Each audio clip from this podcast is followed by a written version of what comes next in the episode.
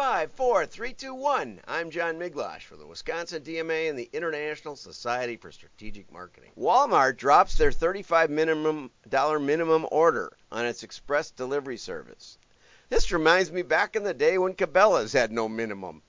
We we uh, analyzed their orders and found out there was a lot of people ordering one dollar five one five dollar fishing lure, and at the time Cabela's had Dick took me out to the prairie and he showed me his nine one million square foot each warehouses. And he was telling me that he could he could pick the orders for less than a dollar you know and the guys were running around in golf carts. And i said there's no way you can pick this for less than an, a dollar.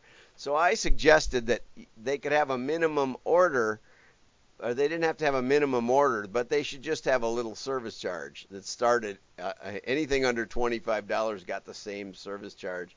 And probably I made more money with that little idea than with all of the modeling. Because, you know, I'm just tempted now. I, I, I don't know how far the nearest Walmart is. Seven miles, five miles. Anyway, it's not far, but it's not it's not close either. So I'm wondering if I could get like a, a stick of gum or something. You know, what could I get for a dollar that they'd deliver? and that's the kind of puzzles that people think about, you know, when you just have no resistance whatsoever. You know, I ran an imprinted merchandise company and when when I helped start it, I said, "Well, you need an unlimited guarantee, you know, just no matter what, any complaints would give you your money back." That's the way we did it in direct mail, right? And the the finally the customer service people came to me and they said, you know, you got to change our guarantee. And I said, why? And they said, well, like we got a guy the other day who misspelled the his own company name wrong, you know, and when the 500 of them got delivered, he said, well, it's not it's it, you have a you have an unlimited guarantee, you know. Another person, his secretary accidentally ordered like 5,000 um, um, you know those little round candies. I can't think of what they're called, but anyway, lifesavers. But they were the, the cherry and the lemon and lime kind. Anyway, and he, she ordered like 5,000 of them. She only meant to order a few, but she used the company credit card, and he wanted to return them all. And they said, you know, people are just taking advantage of us, and ultimately they're hurting our own. They're hurting our good customers that don't want to take advantage, right? And I've suggested that maybe, like even Land's End, uh, with an unlimited guarantee. I had a friend who admitted to me when I told him that I liked Land's End and I worked with Land's End. Land's End turtleneck today, my newest one. I really, really like it. Um, he said, "Oh yeah, I I buy the shirts and then I wear them out, and when they start to get frayed on the collar and cuffs, I send them back and get new ones." It's like, you're a crook. But anyway, so there are reasons for limits limits protect good people. That's all I can say. But you can have too many limits. Here's a good here's a good example. Google's hit with a class action complaint over worthless gift cards. Okay, so somebody bought a 10 and a $50 gift card and they tried to redeem them. And Google said, "Well, what did you get them for? Who'd you get them from? Where'd you buy them? Do you have a receipt? Are you going to do something worthwhile with that? Don't spend it all in one place. It sounds like my mother, you know, when you get birthday money in the envelope, right? And uh, bless her heart. Anyway, so the person was denied the ability to redeem them. He bought them himself from from you know Google, probably at a grocery store or something. And uh, they, so I think he's got a pretty good case. What do I know? It's, they he said these additional hurdles make it make these things uh, make these things worthless. And you know, no matter what he did after after they decided that he was a crook, then there was nothing he could do. There was no appeal, nothing. They're they're just gone. Which is why you want to be careful what you invest your cash in. You know, this could happen with with your cryptocurrency too. Now, we're to the meat of the story. How do you solve a problem like misinformation during a pandemic? That's a great question, don't you think? For example, I was listening to Scott Adams this morning, and he was pointing out that if a one shot of the vaccine gives you 80% immunity or whatever the vaccine does. I'm not exactly sure because they say you're supposed to keep wearing your mask and keep social distancing and not go out and not see anybody. So what's the point here? I, I don't really get it. but and it's only a 0.01 or something 001% chance that you'll be hospitalized anyway. So to multiply that by to improve that by 90%, it doesn't even move it one full decimal point.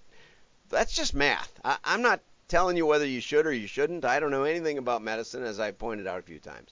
I'm just saying that the math is interesting. Now, um, um, one of the pollsters, a math guy, not the kind, not the, not the side I gen- generally root for, and he got 2016 completely wrong. But he said, you know, if the vaccine with one shot gets you 80% uh, benefit, then we should be giving one shot to everybody we can rather than two shots to uh, uh, to half as many people. It's just math, okay? The second shot only improves it from 80 to 95 or something like that. So the second shot has very little effect. Much better to give everybody one than some people two and and a lot of people none. That's what he said. It's just math. It doesn't have anything to do with with medical. and yet that's being called misinformation, right? The rapid tests. Rapid test. We could give everybody a test for 15 bucks a piece. You could buy as many as you want, stick it up your own nose, and you could find out in 10 minutes in your home whether you had it or not. That would be really effective. It only is about 80% correct, but the other one isn't 100% correct, and and it would catch the super spreaders. But the FDA decided that you should have you needed to have a prescription, which means you need to talk to a doctor, which means that you can't really do it yourself. So those are both misinformation, those alternate opinions. So I find it interesting that we think that misinformation is the big problem. I think it's not. I think the big problem is that we're trying to ban information. So I went back and looked up four, I looked up classic defenses for free speech, and I learned a lot. One was John Milton, 1644. That's a long time ago, right? That's like more than 100 years. It's a little joke there. And he said, those intent on censorship do have a legitimate fear, for books are not absolutely dead things but do contain a potency of life in them. In other words, they take on a life of their own. They a bad idea can get legs, right? And yet, as good man, as as good almost kill a man, as good almost kill a man as kill a good book. Who kills a man kills a reasonable creature, God's image, but he who destroys a good book kills reason itself. Nah, I thought was pretty good.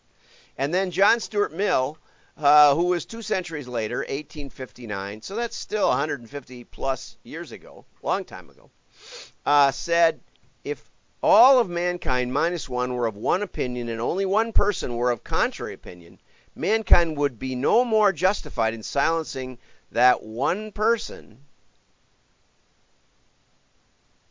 than he, if he had the power, would be justified in silencing all of mankind.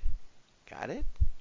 Because why? Here's a four point argument that I want you to hear for free speech. And I don't know if I'm getting any pluses or not.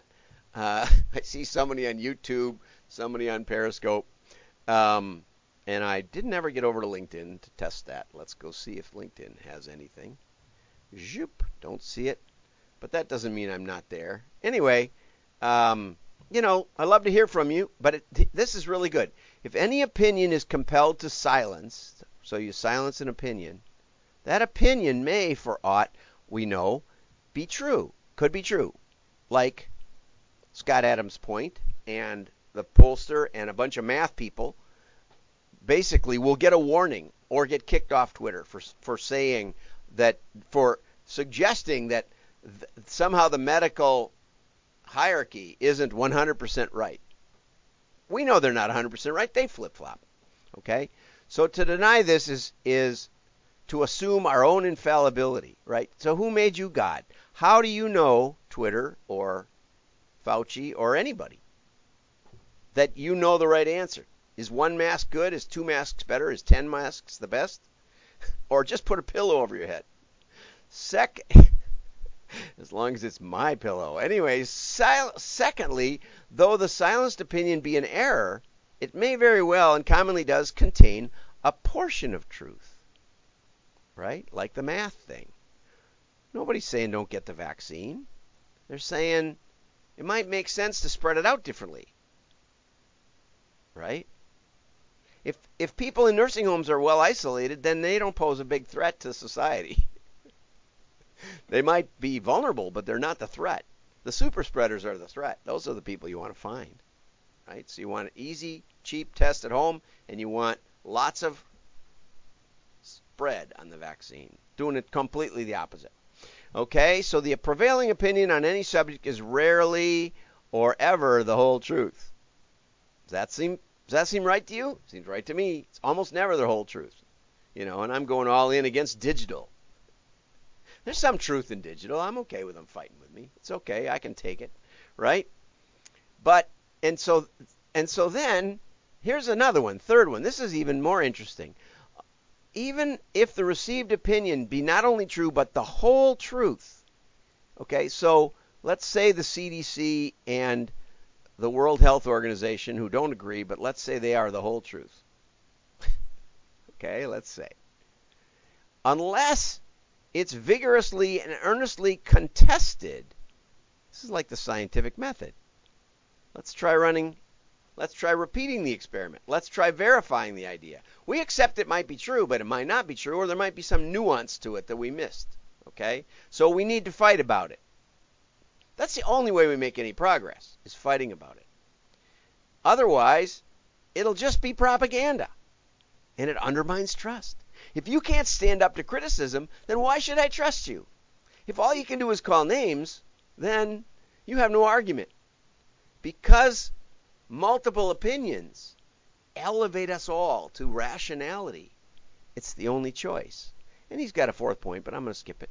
But here's here's some here's some there's some really good stuff in this article. You really have to get it. But here's the best part. And this is recently it's from a 2014 book that points out that in post-war one Germany, hate speech laws helped rather than hindered the Nazi rise to power. You bet they did because they can be used against alternate opinions. And that's what you need to know. You need to know that this cancel culture, this silence culture, and this may be my last podcast, who knows, but this very, very, this very simple, easy way to knock people out of the public discourse only takes you one place. And here's the, the, the conclusion with an increasingly diverse society, okay, we basically have only two choices. There are only two choices. Either we agree that increased increasing diversity of people means we need to restrict diversity of speech in order to keep the peace. Okay? Either we have to shut down dialogue which seems to be where we're going. Seems to be that people are getting more and more comfortable saying that alternative opinions are not allowed. They're offensive and they're damaging to society. And that there's some truth in that. I'm not denying it. But and this is his recommendation, we have to the alternative choice is that we realize as a society grows more diverse you have to get used to hearing more and more things, including things you might not want to hear. Go mail. Mail is the most cutting edge medium available today. You might not want to hear that. You might think you can do it all with SEO and Google AdWords. Nope. Your your website sits there and nobody sees it. Or they go and they don't click. So in other words, we have to grow up. Let's see if we do. Have a great day, like and share. Your friends will know you're smart. How many other places have quoted somebody, John Milton, from 1644 today? You won't hear that anywhere else, I'm pretty sure. Nowhere. Have a great day. Bye bye.